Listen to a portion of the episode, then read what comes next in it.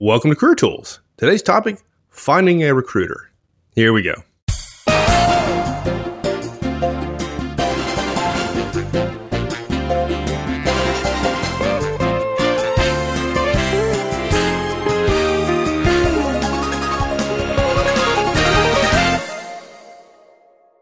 Wouldn't you say, Mark, that even if you're not looking for a job, that having a relationship with a recruiter is important? Yeah, I think so. I it's probably not critical for an entry level manager. But once you get past that, once you've been an entry level manager for a year or two, then yeah, you've got to have one. And I just think, you know, we've talked about it before. We've done three casts on recruiters. We've done how to handle headhunters, how to contact a recruiter, uh, and maintaining relationships with recruiters. And this is a narrow niche here we're trying to fit in because so many people have asked us, okay, how do I find one? Right. But look, recruiters connect you to the marketplace.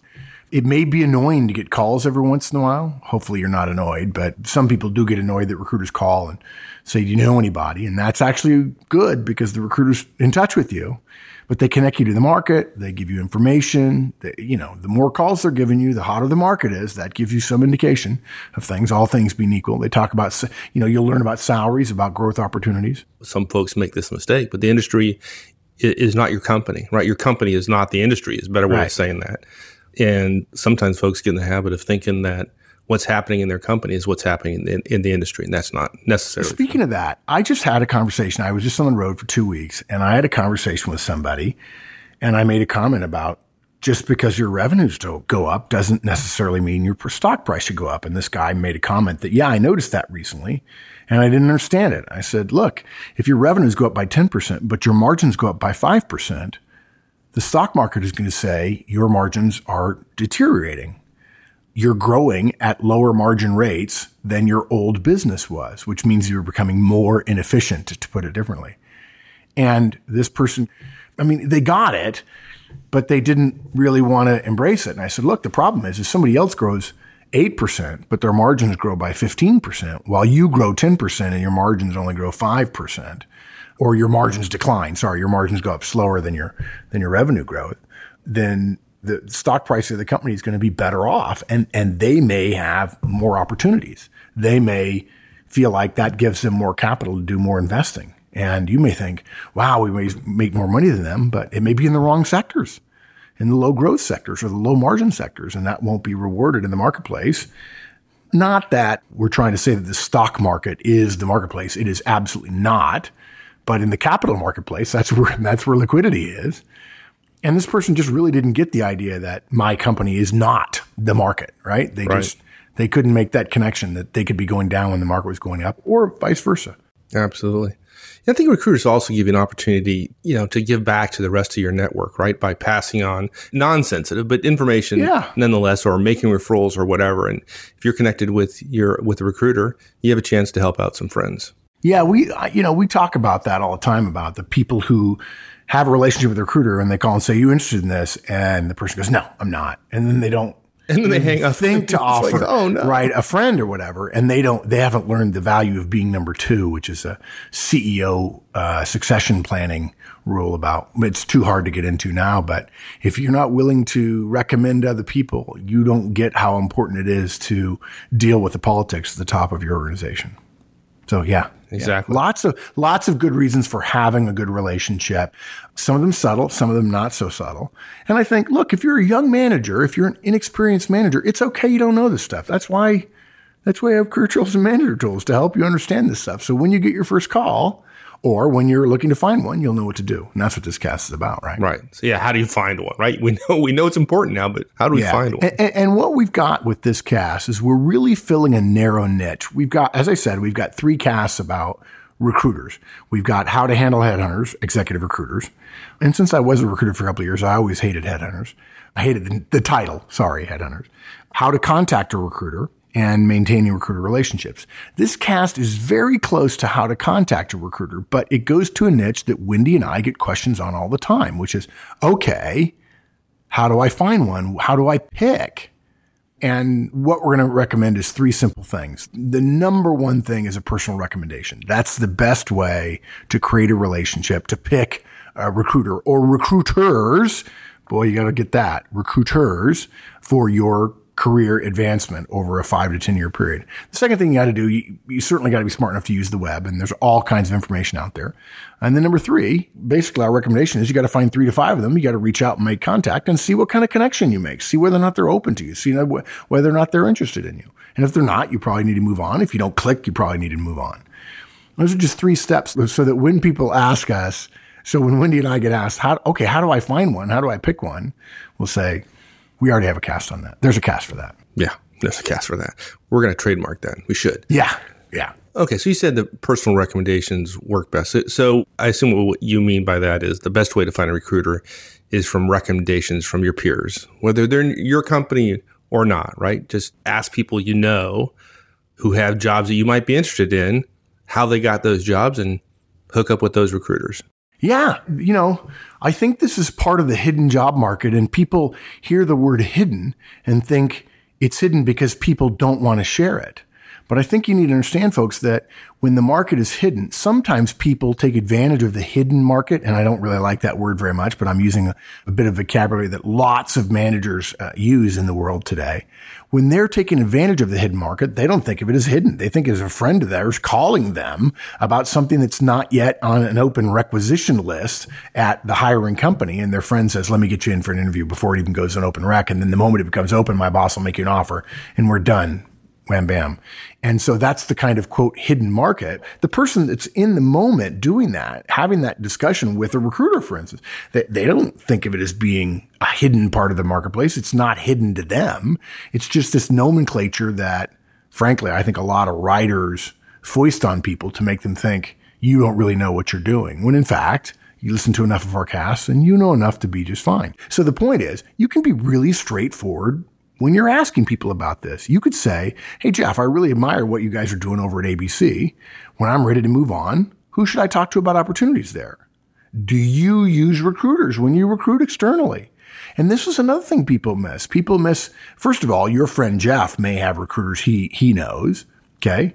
And the company may have two or three go-to recruiters. That tends to be less true at lower levels, but it's not unheard of. And if company uses ABC recruiters, or, or let's say ABC company uses XYZ recruiters, they may use them more for senior positions, but they may use them for junior positions. And why not have a relationship with them? Right. And, and the idea is you're asking this person what recruiters they use because particularly if you're interested in going to that company, you'd want to be talking to recruiters that they're talking to. Right. And look, and here's the thing. The reason we ask it that way, let me say it again, folks. Hey, Jeff, I really admire what you guys are doing over there at ABC. When I'm ready to move on, who, who should I consider talking to about opportunities over there? Do you use recruiters when you recruit externally? Okay. Asking this way leaves the door open for Jeff to say back, Hey, if you want to come to work here, talk to me. I'll get you an interview bing, right? Ding. Yeah, that's exactly what I was going to ding. There you go. If you're good and Jeff has any sense, he'll save his company money and effort by just getting you an interview directly because recruiters are not free. The hiring company pays them. Yeah, and you know what I like about the way you asked it though is you want to avoid, and I understand folks wanting to avoid an awkward moment by asking in that way. If Jeff doesn't want necessarily to talk to you about giving you the job, then he has an easy out, right? He just refers you to the recruiter. Exactly. Yeah. You know, lots of people are uncomfortable, Jeff in this situation, are uncomfortable making that commitment. And so it, does, as you say, gives them an easy out. And look, while having Jeff offer to get you in is an ideal result, being referred to a recruiter is not really second best. Okay. It's not a whole jump down on the ladder rungs, if you will. It's kind of one and a half best. Knowing the recruiter that ABC, the company that Jeff works at, uses has other benefits. Okay. There's the market knowledge benefits we mentioned a minute ago. If the recruiter is recruiting for the types of roles you're interested in at ABC, they're likely to also be recruiting for similar roles at similar levels in similar companies in a similar geographic region, right? They're not going to put all their eggs in one basket. That's how recruiters work. And frankly, recruiters work in part by saying to DEF company, hey, I'm recruiting for that job over at ABC. I've got a bevy of people, you know, we're already building up our resume database. We're pretty knowledgeable about the people who have those skills. We filled three of those positions for ABC already. Why wouldn't DEF talk to them if they're a competitor with ABC? Maybe they think they have a better value proposition and they can steal some people away that would have gone to ABC if DEF had not been using the recruiter who apparently is able to find people in the marketplace. Yeah it also occurs to me that like even if ABC company isn't currently recruiting for something you might be interested in, knowing the person who's going to get that tasking should an opening come up, uh, that that's pretty useful. That's a good thing. Yeah. You can guarantee that recruiter is not sitting around doing nothing if he's just because he's not recruiting for ABC. Recruiters are paid on commission. So he's going to be looking, the recruiter's going to be looking for other work you can be pretty sure that other work is similar to the work, like we alluded to at ABC, because other employees want to know his track record. And the only way recruiters develop a track record is, is to stay within some sort of niche. Okay. That's one thing.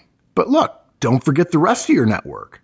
Start by asking the two or three or four people you know who are most likely to have contacts that will have the kind of roles you're looking for.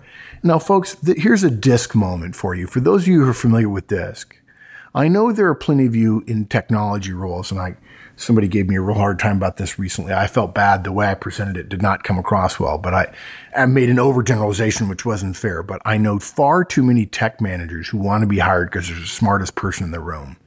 But there's always somebody smarter. The leverage for 90% of the managers I know when you combine the way people get jobs and the way people behave, the big opportunity for the vast majority of managers is developing their own network, is building internal and external networks. And I see a real weakness here among technical people who are not naturally people prone. And they poo poo all those quote flighty unquote and salesy unquote quote unquote and even when they're in a judgmental mood cheesy quote unquote marketing people or the people who seem to know everyone but those people who know everyone know someone who's looking for a job that you could fill and I am stunned at the number of people who aren't willing to reach out to somebody in sales and marketing who has hundreds of contacts across their industry. And actually, I shouldn't say that. I'm not stunned that they won't reach out. And the reason they won't reach out is they don't have a connection. They've been serving that person, perhaps. Maybe you're in an engineering role and you've been making products for the sales force and you know people in the sales force. And I got to tell you, folks, those people in the sales force, they know the other salespeople and they know the other marketing people in the other companies. They do. And so when, when we say asking the two or three or four people you know who are most likely to have contacts, if you look around and those people are 10 or 15 feet from you and they have the same dismal external and internal network you do, you know, there's an opportunity for you. Again, networks, relationships. I'm sorry.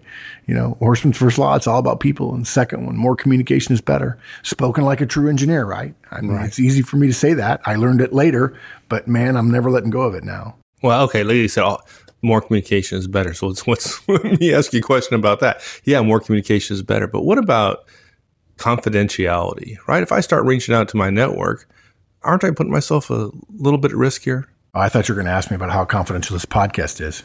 Like, dude, like 30,000 people listen to us every week. We're, nothing we say is confidential. yeah. No, you don't work. Okay. Is that your official answer? Yeah, I don't, I don't get, okay. So, so my, my answer is not to worry about confidentiality, but I guess I'm a little bit surprised. I think, I think what you're doing is, is you're just making it clear for people. But look, listen to the way we worded our question to Jeff when I'm ready to move. You don't say I'm looking. Mm-hmm. Hey folks, ding. You don't say I'm looking. I want to say that Wendy and I were talking about this. She was traveling with me last week. Or maybe it's a cast we've had recently saying there is something in between totally satisfied with your job and not looking and looking, right? And it's open to new opportunities. And you can be both satisfied and, as an executive, you have to be both satisfied and open to new opportunities. Holy Toledo, right? Right. So we don't say I'm looking, we leave it open. Right. and You can say, I, I love my current position. I love my current company. Yeah. And I'm open to opportunities. Yeah. And I think it's important, folks, that when we tell you to say that, we're not putting you at risk. It is completely compatible in the minds of professional, savvy, experienced managers and, and executives and professionals to say, I'm totally happy, happy, and when I'm ready to move, or I'm open to new opportunities. Those two things are not exclusive. Happiness where you are does not exclude more happiness somewhere else. You're not disloyal. You don't need to be confidential about this because it implies disloyalty. If it helps you to say, I'm really happy where I am, great, but you don't need to say that. You could just simply say, when I'm ready to move. Okay. And what you're doing is you're being prepared. And there's nothing wrong with that. We said this before. You're responsible for your career.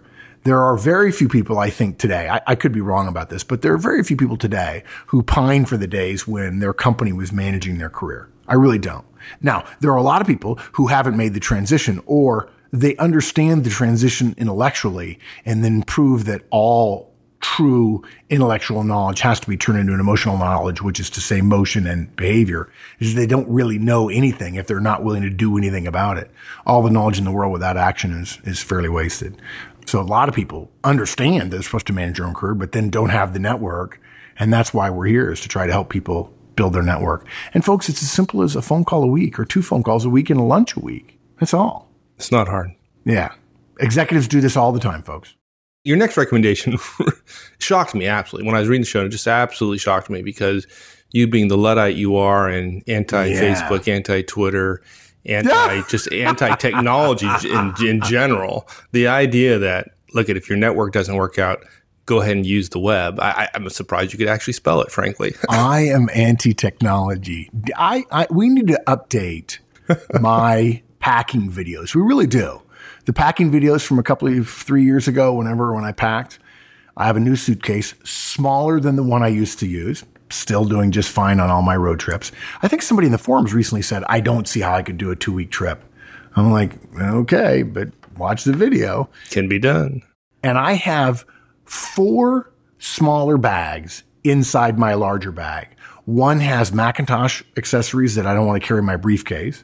Another one has Apple stuff like charging cords and dongles and stuff like that. Another one has my Zoom recorder if we have to record while I'm on the road and a couple of chargers and so on. I think a charger for my little Wi-Fi thing that we have from Verizon in case I don't have Wi-Fi or the internet anywhere. If I'm sitting in an airport or something and I, they don't have Wi-Fi. And then I've got toiletries. I've got four bags in my suitcase. You open up my suitcase and you see four smaller bags laying on top of all my clothes.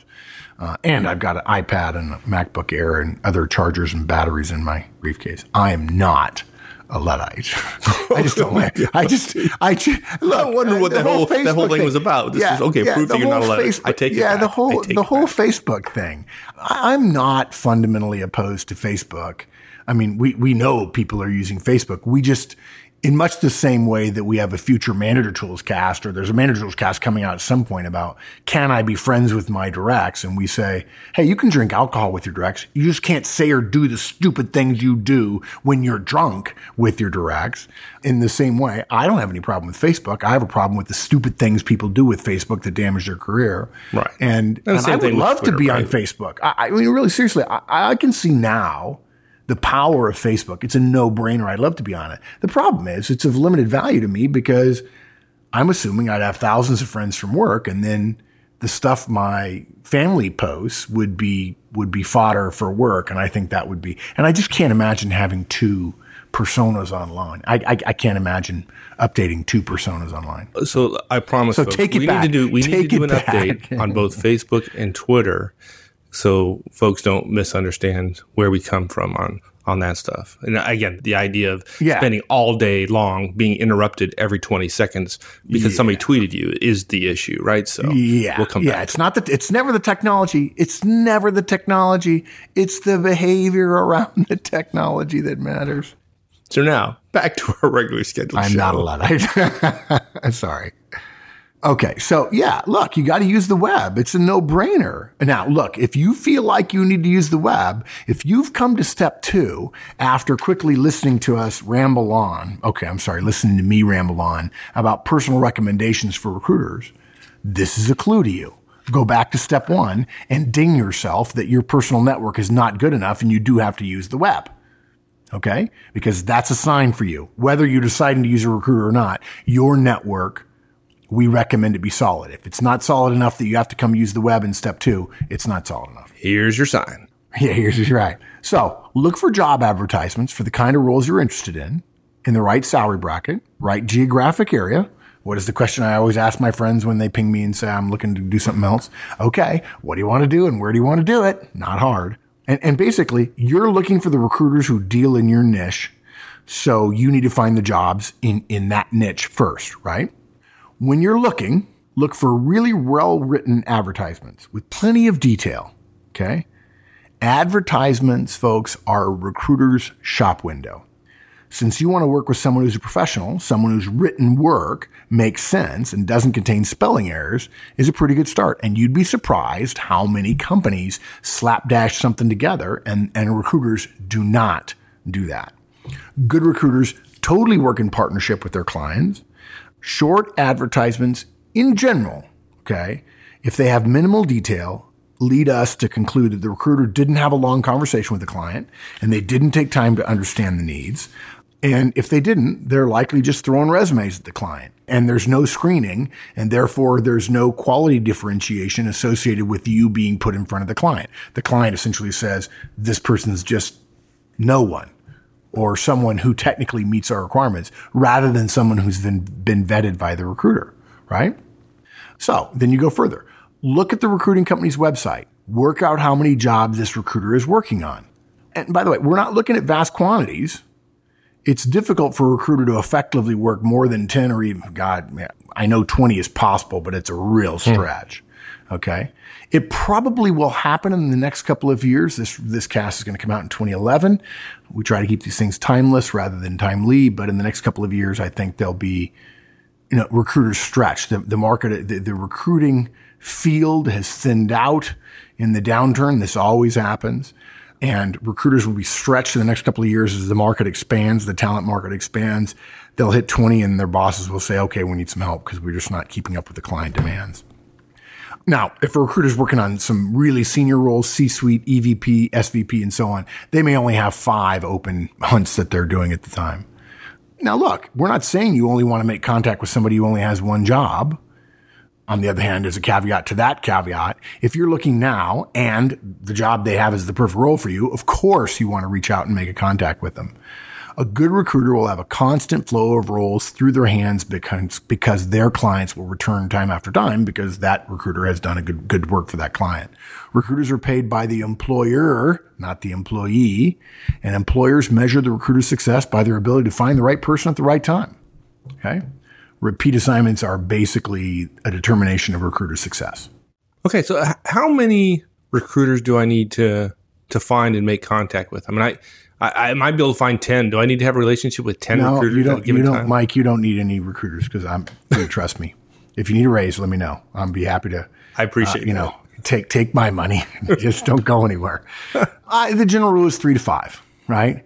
This is the funny thing. This is the thing that surprises people when I tell them this. Wendy and I have had this conversation about people just don't get it. Recruiters like to give you the impression that once you've made contact, you're kind of going steady with them, right? Yeah, you know, I'm taking care of you. That's what the recruiter would say. The idea is you aren't supposed to be in contact with anyone else. It's none of their business, folks, if you're in contact with anyone else. Remember one of Horstman's laws about questions. You're entitled to an honest answer to any question to which you're entitled an answer. Meaning, when the recruiter says, Are you talking to anybody else? Say, Well, of course not. They're not entitled to a truthful answer about that question. It's an inappropriate question. They're attempting to use your honor against you. Because I, because trust me, folks, here's the funny thing. They don't want you to talk to any other recruiters. They're talking to other candidates about your dream job. And some of the candidates they're talking to about your dream job couldn't care less about that job. And the recruiter knows it, but knows they need to send a full field over. And that, per, that candidate who doesn't care a thing in the world about it may in fact be a better fit for that company and may in fact get the offer before you. And that's okay with the recruiter as long as the company hires the person even though that's your dream job. And the recruiter said, you shouldn't be talking to anybody else now. Let me just take care of you here. Recruiters like to have long lists of exclusive candidates. This is so, gosh, I wish I could. I just want to shake people and go, dudes, get this, please. They will talk to you as if you shouldn't have any other relationships while they have tons of other relationships. That is an inappropriate ask for them. It is unprofessional for them to do it. Most of them know it. If they don't know it, they're in fantasy land. Now, there, there are some companies who are smaller who say we only work with a few people. And I'm happy to hear from them and have them tell me, no, dude, you're totally wrong. And I'd say, okay, r- rare exception. But 98% of the recruiters in the world have multiple contacts with candidates. That's the way it works. And by definition, you can have multiple contacts with a recruiter. Now, if you hear an executive being interviewed and he says, you know, I've known my guy at Russell Reynolds, you know, I, have known my guy at, I was about to say Hamburg and Quist only because I just read about a placement at Hamburg and Quist, but, um, you know, I've known my guy at XYZ, some other talent agency. That's different, right? And what's interesting is he's not saying he's the only guy I'm talking to it just so happened that that was the one that got him the latest job. And the way it's written, the way it's talked about, oh yeah, they're friends. This is the guy who always gets him the jobs. But look, if I'm John Q executive and the company I've always wanted to go to work for has hired some other firm to do some search and my guy, my best friend recruiter is at Russell Reynolds, I'm not obligated to, to stay in some sort of unofficially exclusive, but really not exclusive relationship with Russell Reynolds if in fact Russell Reynolds can't get me the job at my ideal company. That's just not the way it works. It is a free marketplace on both sides of the coin. Right. So you widen your choices by being in contact with multiple recruiters. That's for sure. But how many is too many? Yeah, well, look, I don't think anybody listening to the show can handle more than five relationships. The vast majority I know that are listening to the show have zero. Let's not go overboard, right? I, I would say 90% of the people listening to the show ought not to have more than three. And there are 10% listening who could go up to five. But it's a relationship and you have to manage that relationship, folks. Don't have five and not do anything with all five. You'd be better off with two that you work with really hard to try to find opportunities for you and that you call them with a guy that you've just met in another part of your company and say, look, you need to know this guy because he's an up and comer. In fact, I remember telling somebody, do you have any recruiter relationships? And he says, sure. I said, this guy over here in this other department, you need to let him know about that guy. Oh, I wouldn't want to be seen as taking somebody away from my company. I said, the guy just joined your company a year ago from a competitor. You don't think he's looking elsewhere? You're nuts. Right? I said, use this as an opportunity. Now, I'm not saying tell your recruiter buddy, steal him away from us, but you simply don't act as if, oh, our good people, I don't talk to them at all.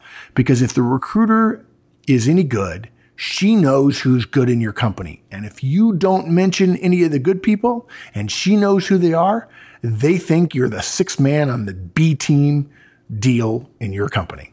And that doesn't bode well for you. And they will refer you to less companies because you clearly don't know the good people whom they already do. Yeah. Not good.